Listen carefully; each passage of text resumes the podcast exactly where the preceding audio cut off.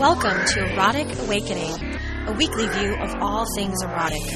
From BDSM to erotic spirituality, from swinging as a lifestyle to simply fun kink, each week we bring you a diverse offering of erotic and alternative lifestyles in its many forms. This podcast includes frank discussions of highly sexual topics.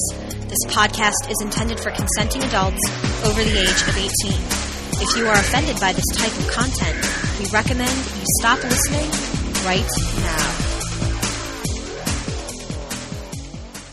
Hello, fellow adventurers of sexuality and spirit, and welcome to Erotic Awakening with Lee Harrington. During my monthly show, appearing on the third Monday of the month, give or take some minor scheduling adventures, I discuss my ideas and thoughts on a topic, but also answer listener questions that have been sent in. I'm also a big fan of announcing the next month's show a month in advance so that you have a chance to take uh, to have questions of your own answered if you have any. It's really interesting for me that I've been doing this podcast for a couple of months now, and some months are absolutely packed with questions, dozens in fact, but this one has uh, this one was a little bit drier. uh, this month's topic, which is going to be age play, was a special request from a few listeners that age play is everything from age role playing, adult babies and schoolgirls and role playing, to bullies playing Santa Claus and everything else in between. I got plenty of squeeze. Oh my god, that's so exciting. You guys are going to discuss age play. Yay, go for it, go for it. Thank you, Lee. Thank you, Dan and Dawn, for doing, you know, having Lee on your show. All of that kind of stuff. Um, but nobody wrote in with specific questions. So I'm going to have plenty to say. Don't worry about that. But I did want to let people know ahead of time that this month's going to be a little bit different. However, for folks who are curious about next month's show, I'm actually going to be having a guest star on, which is Minnesota sexuality educator Scott Thompson who's going to be uh, discussing with me questions around safer sex, making safer sex fun, steamy, sexy, anything involving sex, sex, more sex, and of course sensuality. And uh, as well, we're also going to be doing this crazy cross country road trip. So for people who don't follow me, I'll, I'll get to age play in a few minutes. But for people who don't follow me online, I am traveling. In fact, not just traveling, I'm moving. I've been based in Phoenix, Arizona for a little over two years. I moved out here from the Washington, D.C. area um, in January 2009, and I've absolutely been loving Phoenix. It's beautiful. There's an amazing community here, and a incredibly broad and diverse community here. I, I not too long ago put together a resource list for fascination sex shops of different uh, sexuality groups in Arizona and found more than 27 in the greater Phoenix um, and Tucson metro areas, which is staggering. And that's before I even knew about some of the private house parties happening up in Prescott and all of that kind of stuff. Note, Prescott, not Prescott. I've gotten better. I, I became an Arizonan over time. I learned. Uh, however, I am moving to New York because my boy, my property, my partner, Aiden Fire, is a student in New York and uh, in graduate school, and I want to go live with them and be closer to them because this whole cross country, long distance thing for me is not working right now. So, the joy of my career is that I'm on the road 50% of the time, sometimes more right now closer to 70% of the time. And uh, the joy about that is that I have the opportunity to live pretty much anywhere because I travel for work as well as writing. Uh, and these are all very, very modular things. So, for people who want to catch me on my crazy Lee Harrington moving fundraising cross country tour adventure, I am going to be going, uh, leaving Phoenix, Arizona on Tuesday, April 5th, I'm having a going away party uh, here in Phoenix at America's Taco Shop, which is one of my favorite local haunts. And then uh, Thursday the 7th, I'm going to be teaching in Albuquerque, New Mexico at Self Serve Toys. Friday, I'll be in Tulsa, Oklahoma. Uh, with Scott Thompson. He's joining me on this, this cross country adventure. Uh, he and I will be appearing at the Expressions Dungeon. Saturday, April 9th, I'll be in St. Louis, Missouri for Cuff um, in conjunction with the Charndon Social Club doing a class on rope sex, which I'm also teaching at Self Serve Toys in New Mexico, and also being there at their Kinky Prom Kinky Prom, yay. Uh, crashing the night in Columbus, Ohio on Sunday the 10th. But don't worry, Columbus, even though I'm not teaching on this tour, I will be coming through Columbus uh, later this summer. Keep your ears um, open. I'll be announcing that soon on my website, the details of that. And then on Monday the 11th, doing a whole bunch of fabulous stuff as will Scott Thompson in Pittsburgh, Pennsylvania. He'll be teaching a class on uh, on making on sensational safer sex, making your sex hot and steamy and safer.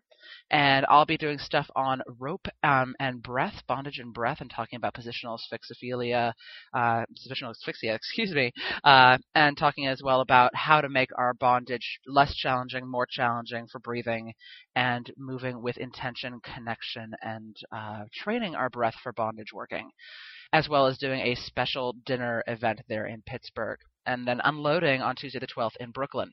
Now, I'm mentioning all of that because I think there might be some folks who are interested, uh, but also because it allows that I'll be traveling with Scott and therefore have him stuck with me for an entire week. I shouldn't say stuck. He and I love spending time together as, as leather um, family with one another. And I'm going to be able to ask him a lot of questions and be able to have some really great dialogue for next month's podcast. For people who want more information on my tour, you can go to passionandsoul.com forward slash news, and you'll find all of the details there. So, with that in mind, oh, of course, for those who have questions, I should mention this before I get moving. Uh, for those who have questions for um, Scotty or myself for next month's podcast around safer sex, making it fun, steamy, or discussing issues around STIs, um, sex in general, sex and kink, any of these kinds of things, feel free to drop me an email at Lee, L E E, at passionandsoul.com with the subject line Ask Lee, or find me through any of my various social formats, which I'll list later. And those questions will can be um, will be answered on the podcast, and if they aren't, I'll be posting them to the Ask Lee column on Passion and Soul. So, without further ado, let's talk about age play. Age play is something that I am incredibly passionate about. I've been what is referred to as an age player since I I can't even remember. I've been playing around the notion of age and identity and mixing in with that gender since I was a little kid. Age play, in my definition, is any sort of role playing that involves an age component. So that I mean, a lot of people I know out there say, "Oh, age play. That's any time that you want to pretend to be younger." Now, that's one way of looking at it, but I think that age is a much broader category. I think that it is age play when you are in your 60s and pretending to be 18 years old sneaking into a bar. That's age play to me. I think age play is uh, grown adults uh, pretending to be or enjoying for a time being uh, little kids or babies. I find that age play is an incredibly diverse series of things that it can be. Now, I mention that because there, as I said, some people who think that age play is only about being little. Age play is anything that involves consenting adults playing with age. So the reason I bring that up, and you know, I could go into all of the different things on levels of investment and universal cultural and personal archetypes and all that kind of stuff, but people who want to read that, just you know, hop on Amazon and buy a copy of Toy Bag Guide to Age Play that I wrote a couple of years ago. That that information's easily accessible um, in written format. What's really interesting to me right now, though, is this idea that oh, how to phrase it that there's this community and culture that has come up around age play. There is an adult baby population. In fact, there is such a d- distinct adult baby population that there are professional dominatrixes who speciali- specialize as mommies or as babysitters that don't even use the word dominatrix, who don't even use necessarily the terminology of professional dominant or any of that kind of stuff because they're not necessarily being dominant. These are people who make their full time living. Okay, there's not a lot of them. There's seven or eight um, in the United States, but still, that notion that there are a large number, in my opinion, compared to other jobs that are out there, of people who are making their living taking care of adult babies. That delights me. There are people making furniture where you can spend time in giant, you know, where you can buy a crib that is your size, you person who is seven foot tall or 400 pounds, or are, you know, an average size human, you know, five foot ten. You can have a crib that fits you. You can have a high chair that fits you.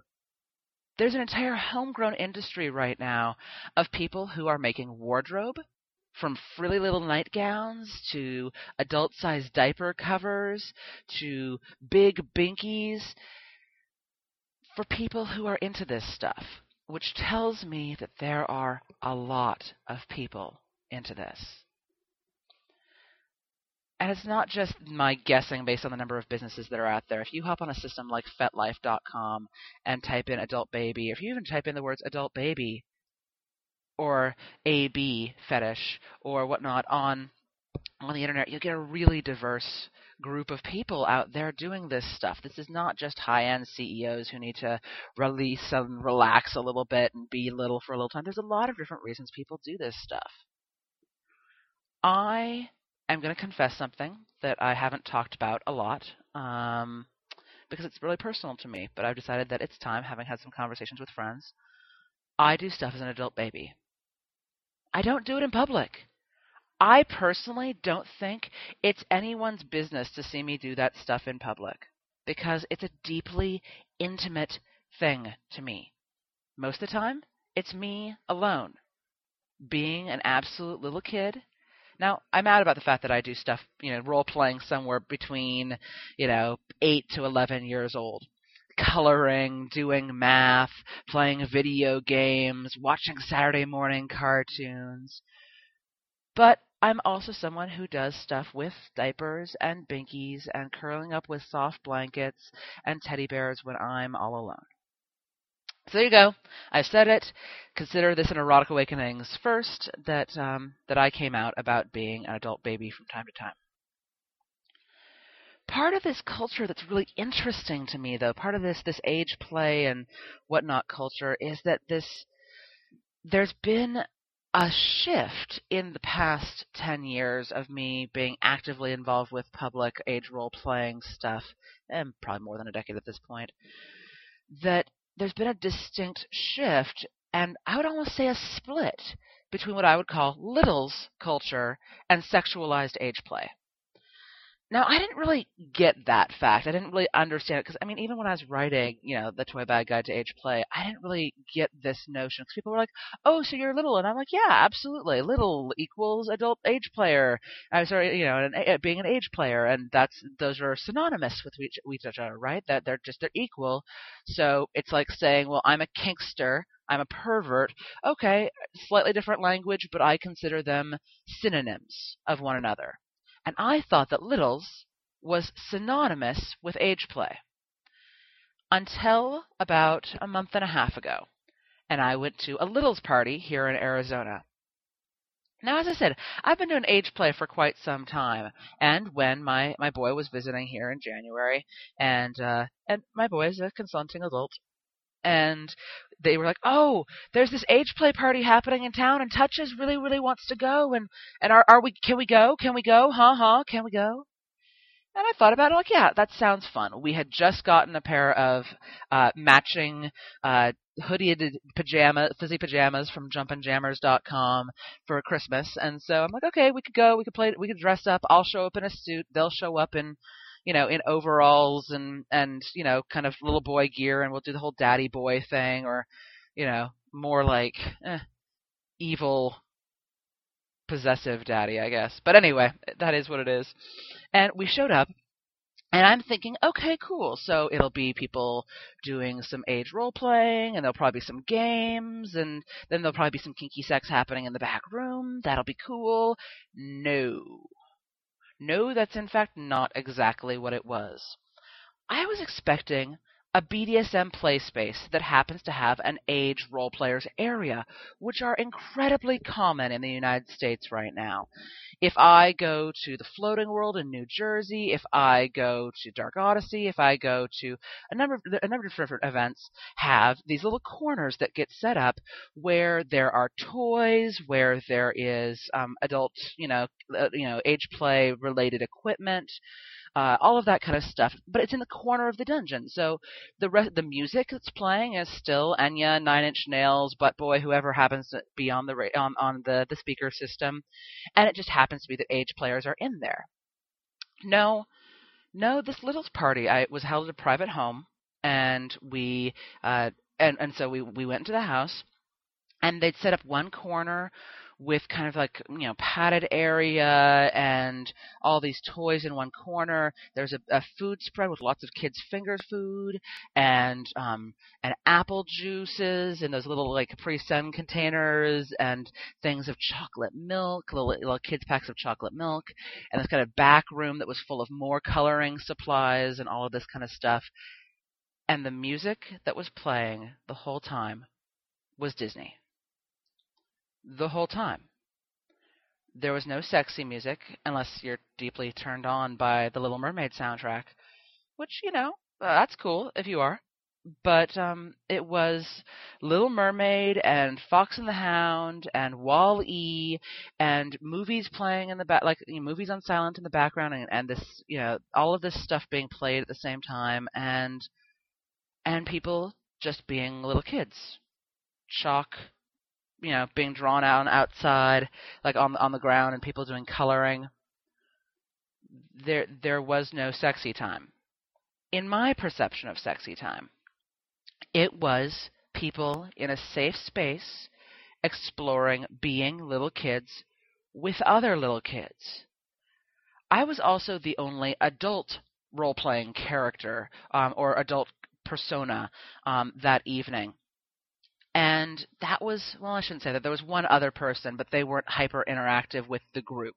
They were just kind of there watching hanging out for about an hour maybe two hours and then left. Um, but it was really interesting to me that here I am in this suit with my boy, thinking that, oh, okay, I'll be able to be there and maybe do some role playing around having my cock sucked by my little boy, or doing a spanking scene that would be really hot and sexy, or doing some something along those lines later on in the evening. And about half an hour into the party, I realized that that would be really out of place. For me, when I enter into a new culture or a new party of any sort, I like to take the first half hour to just kind of see what the lay of the land is what's going on. So if I wander into the play space and realize, oh, wait, everybody's dressed in high, full, formal fetish and I'm not, I have a chance to leave, go, go away, get changed, come back, or if I don't have the wardrobe, to talk, to talk to the hosts and make sure whether or not it's appropriate for me to stay around in the current wardrobe that I'm in. If I see a lot of really heavy SM in the first half hour, oh, this might be a really good time to pull out my canes and be incredibly brutal if I'm gauging a party and it's incredibly talkative, it doesn't really matter to me whether I had a huge plan of doing this crazy, grandiose scene with suspending somebody by one ankle and torturing them or something like that, or having a really big, sexy orgy. If I am going to do that stuff, I'll wait till later on in the evening and talk to people as I'm wandering around the space and be like, oh, this is a really, really social party. Is it social throughout the evening? Now, notice that I didn't say, this is a really social evening. Is it going to be this the whole night? Or when does the party get started? That's really not a way for me, in, in my opinion, when make, going to a new party to make allies, because it sounds like there's a judgment there. I don't really want there to be a judgment. I just want to know what the culture of the space is. Is the culture of the space that it's a social party for the first two hours, and then, you know, usually the party hosts get a play, you know, go and have a play out on the dungeon floor, and then things get started? Is it going to an event and having only one scene happen at a time? Is it going to be 40 people playing on the floor and nobody really cares who touches who? Asking around about, uh, you know, sometimes asking or sometimes watching about what the culture is is really useful for me when I'm at events. And so here I am at this Littles party, and I've not I've been to other TNG parties. It was all uh, it was hosted by the Arizona TNG, which is the next generation uh, group for folks, uh, consenting adults between 18 and 35. Um, playing with each other within their peer bracket. Actually, TNG might be 18 to 39. I'm not entirely sure. Anyway, you can find them at AZTNG. And I'm at their party, and I've been at one of their part, a couple of their parties before, but I've never been to any of their littles parties. So I wander in, and I realize as soon as I wandered into the space that this is not set up like other BDSM spaces at all. This is a private home, and there's not a single piece of SM stuff to be seen. Nowhere. And I'm going, okay, that's cool. I get an apple juice, get a, you know, chocolate milk for the boy, and we sit around, we talk. The boy runs away, you know, Aiden runs away to go have fun with various people and go coloring and all this kind of stuff. And I have some of the little kids, little like little kids. When I'm saying little kids for the purpose of this conversation, I am talking about people in their, you know, teen, like in their like 19, 20, you know, 25, 35. Um, in, in that various range, age range. So the kids um, asked me, "Oh, oh, oh, Mr. Lee, Mr. Lee, um, did you bring any of your books?" And by books, I knew that they weren't talking about the books that I'd written, but they were talking about books because I they know that I like doing um, story time and reading to stuff as a age role player. So I pull out a copy of um, uh, The Stinky Cheese Man and Other Fairly Stupid Tales, and a copy of Dr. Seuss's The Sneetches. And I'm like, yeah, sure, absolutely. I have a couple of stories, and, you know, are you guys game? And they're like, yeah, yeah. And so, you know, we're now at about an hour, hour and a half into the party. So people kind of hole up in one room with me, and I'm against one wall, and I've got like 10 eh, um, littles 10 littles who are all sitting on the floor with their binkies or with their lollipops or eating some Rice Krispie treats or drinking some soda. And they're all going, okay, story time, story time. And I pull out uh, the, the Stinky Cheese Man, which is not uh, the happiest of stories.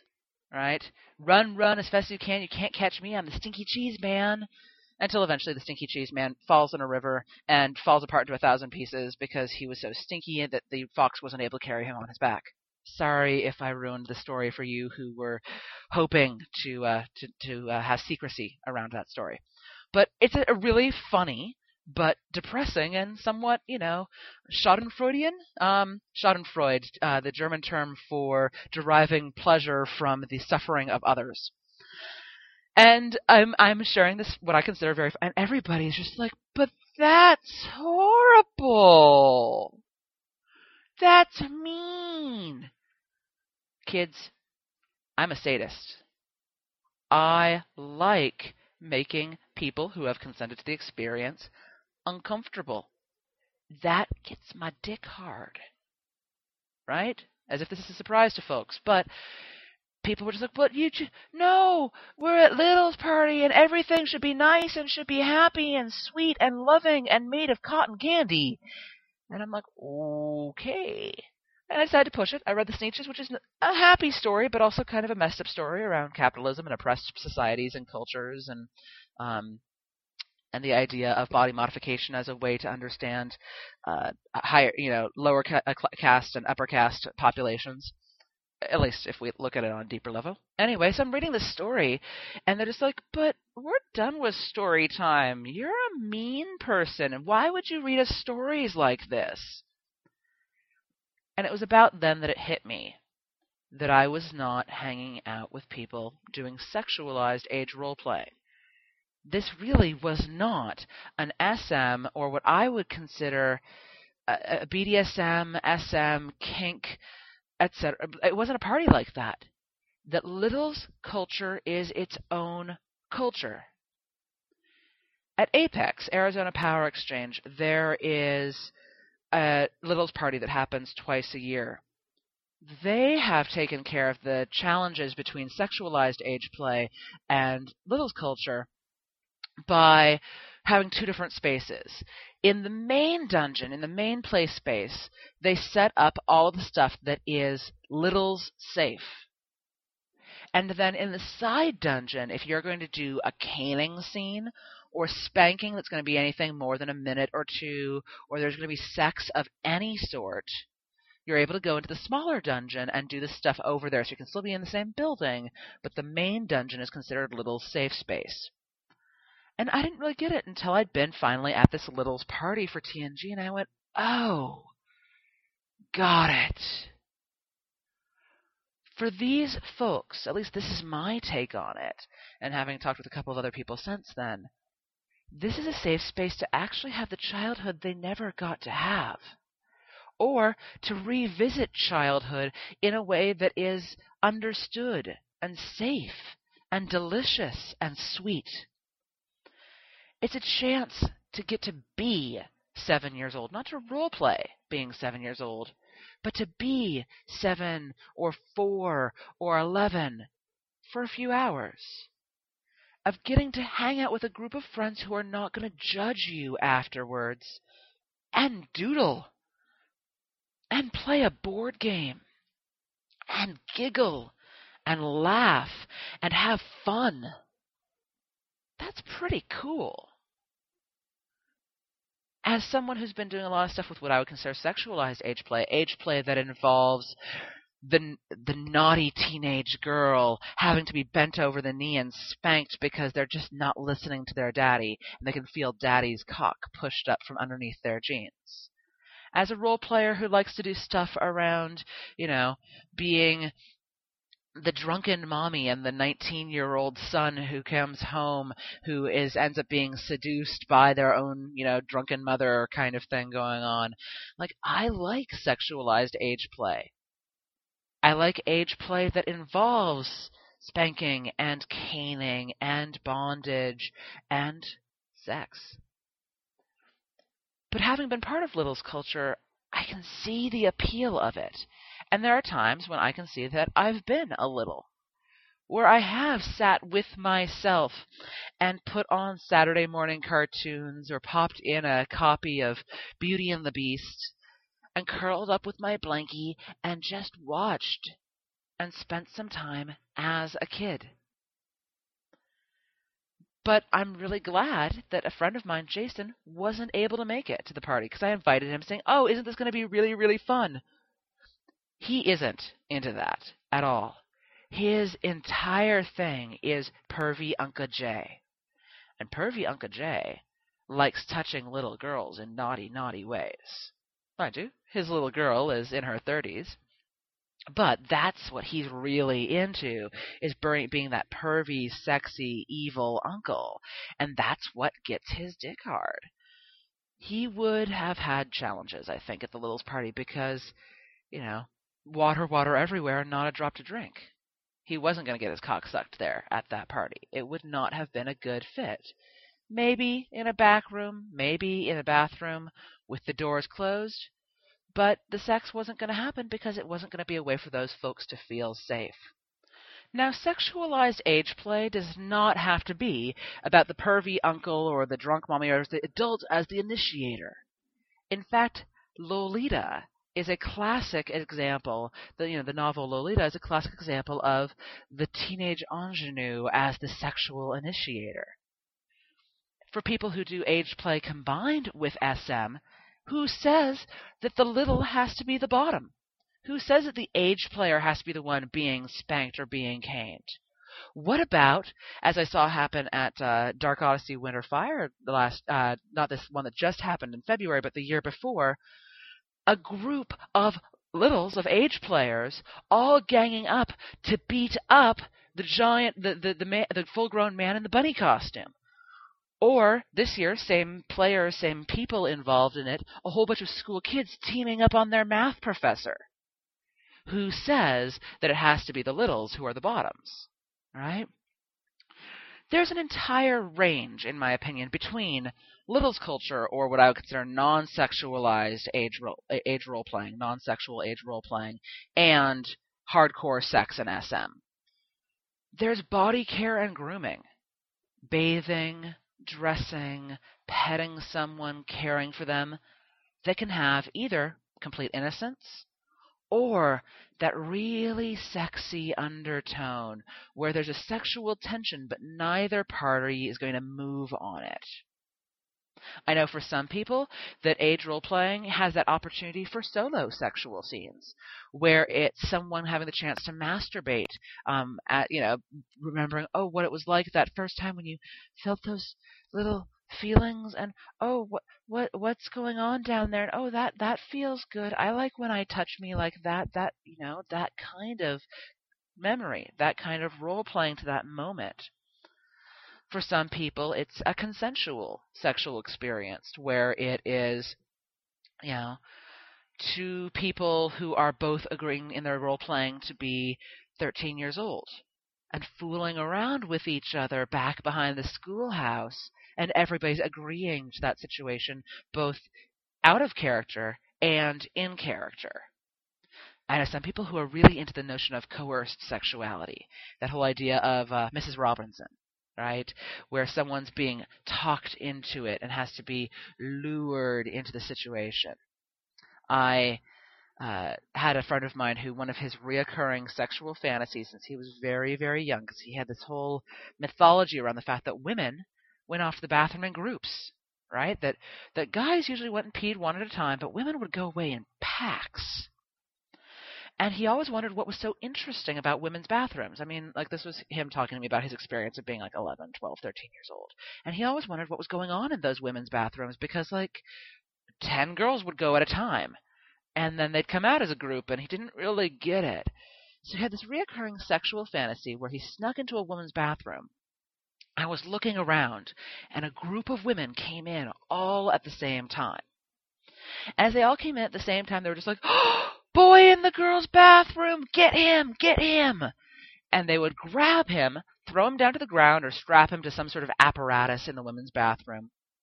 And the 10 girls, or 5 girls, or however many girls had gone to the bathroom at the same time said, You have to sexually pleasure all of us, or else we're going to tell everyone that you were in the girls' bathroom, or some other threat, right? Or, or we're going to kick your butt, or we're going to ruin your life socially, or whatever it might be. And his sexual fantasy was that he had to sexually pleasure all of these girls that were his age, or else he wasn't going to be allowed to get out of the bathroom alive, or at least with his um his you know his his life intact um intact. So, and that's that line between coercion and extortion, right? There's other people though that their age role playing is dark, is really taboo. I know some people that this is playing with underage um, prostitution as being the role playing key. I know for some people this is sex with someone who's doing adult baby stuff, which even if it's consensual, the, the concept, the topic there, the notion that someone who is two consenting adults, one is role playing being um, you know, in their 40s, and the other is role playing being six months old. For a lot of people, even hearing that role playing description can hit a lot of personal buttons. Oh my God, you mean you, you actually want to have sex with someone who's six months old? No, they want to do an age based role playing scene with another consenting adult, and the role happens to be six month old but it twigs a lot of people's buttons. There's a lot of folks out there in the world at large that hear about age play and um, and really freak out because there's this notion that if you're doing it for role playing, you want to do it for real. That if you are into dressing, you know, dressing up and playing with someone, and, and interestingly enough, the people who want to be the little kids, um, the people who want to be the little in the situation, the people who want to be, you know, the seven-year-old, the two-year-old, the fifteen-year-old, aren't usually seen as the villains. It's the adult characters. It's the people who are putting on the persona of being the school teacher, or being the priest, or being the mommy, or being the evil uncle, or whatever it is the adults in these role playing situations, the adult characters, the people who are doing that side of the, the role playing, are often villain, villainized, even within the BDSM population. Because, oh my gosh, if you're into having sex with somebody who's pretending to be seven, how do we know that you're not actually wanting to go out and have sex with an actual seven year old?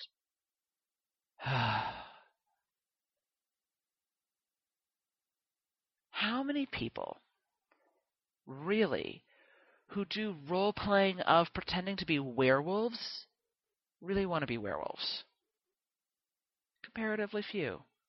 How many people who are role playing doctor and nurse in their bedroom really want to go to medical school and become a full time doctor or nurse? Comparatively few. How many people who are playing pizza delivery boy and hey, I've got a pizza for you and naughty housewife. Really want to take on a full-time job of, or even a part-time job of being a pizza delivery boy? Or who want to actually be a housewife and be a naughty sexy housewife? Comparatively few. I find it disturbing and upsetting that there's this notion that age play is any different. It's role playing or it's shape shifting and time traveling back into a different part of our own history and writing a happy ending for things that went weird. Or adding a sexy twist to our own experiences. Or putting on a mask for five minutes and pretending to be something that we really aren't. The notion that people who are doing age role playing are outright pedophiles is upsetting, disturbing, and wrong. Have I met some folks amongst the age role playing population who their sexual desires do go that way, and that age based role playing is a chance for them to exercise their demons? Absolutely. And I think it's a really valid tool for that kind of exploration and that kind of therapeutic work. Do I know some people who are choosing to use age role playing as a way to re traumatize themselves and to go back and continuously hit replay on when they were actually traumatized as a child? Yeah, I know one or two. But that's amongst knowing thousands of folks over the years that I've talked to, seen, met, or taught classes to that fit in those populations. A handful. So the notion that it's everybody is really deeply, deeply upsetting. I also find it really interesting that um, that even within the BDSM populations and kink populations, this thing called FET, uh, you know, FetLife or uh, or alt sex, that even within our populations we villainize each other. There was um, there's an amazing editor out of New York who named Sassafras Lowrey, who writes um, who does edits amazing anthologies. She just did the Kicked Out teen anthology not long ago, uh, which is a collection of short stories all from teens or people who were teens who were kicked out of their homes for being um, gay, lesbian, bisexual, or transgendered. And it's an amazing anthology. But a number of years ago, she was going to do an anthology, and she put a call out for an anthology on real experiences of age role playing like, tell me your stories. I want to collect them because, you know, it, it, the book hadn't been written before. No one had done a collection like that at that time. And so she did. She put the call out there and got a good number of people who were responding saying, "Oh, I want to write something," or "Here's a submission. I've got a couple of good pieces." But she also got threat mail, and I'm not talking light, fluffy, like, you know, "Oh, if you do this, you're messed up." No, this she got mail from people saying, "We know what your legal name is and we know where you work, and we will out you at your work and have you removed from your job if you do this because if you associate BDSM or kinky sex with age role playing at all, people will think that all BDSMers, all kinksters, all perverts are pedophiles." Are evil rapists, are all of this kind of stuff, and we're trying to distance ourselves. So how dare you? Don't you dare do this stuff, or you will lose your career. I see the same stuff happen, though not always to that level, between the leather community and the gay lesbian move, the gay lesbian and bisexual movements. That when people like the HRC, the you know, the the equal rights for all kind of projects say, oh, but we're just like the rest of the population. We're just like you. We're normal like you. We want to have kids just like you. We want to get married just like you. To hold on to those kinds of lines sometimes groups like the HRC start saying things like, um, "Oh, well, those leather people, those those crazy SMers, or those weird polyamorous folks, or those people who go to bathhouses, or those swingers over there. Well, no, no, no, we're not really like them." There's an attempt to distance.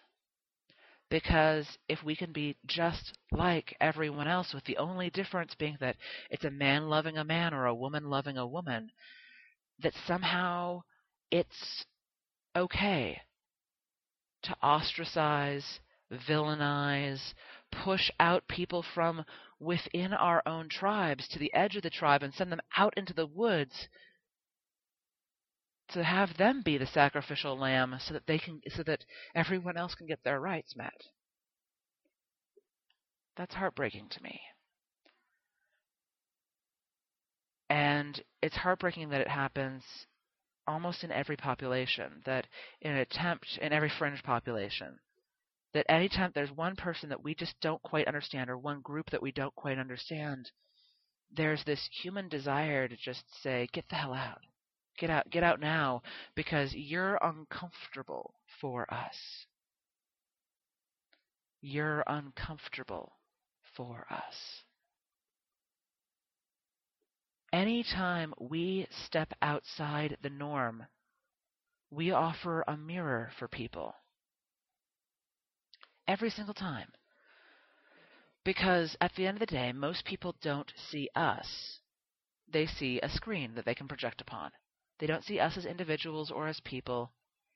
You probably don't see the person that you meet at the grocery store as a full person. You most likely see them as the grocery store person and you have your own internal story about why they're there, or what's working and why they're what, why they're working there and what's going on in their life that likely has little to nothing to do with their actual reality. We project all the time. It's incredibly common for the human experience. And yet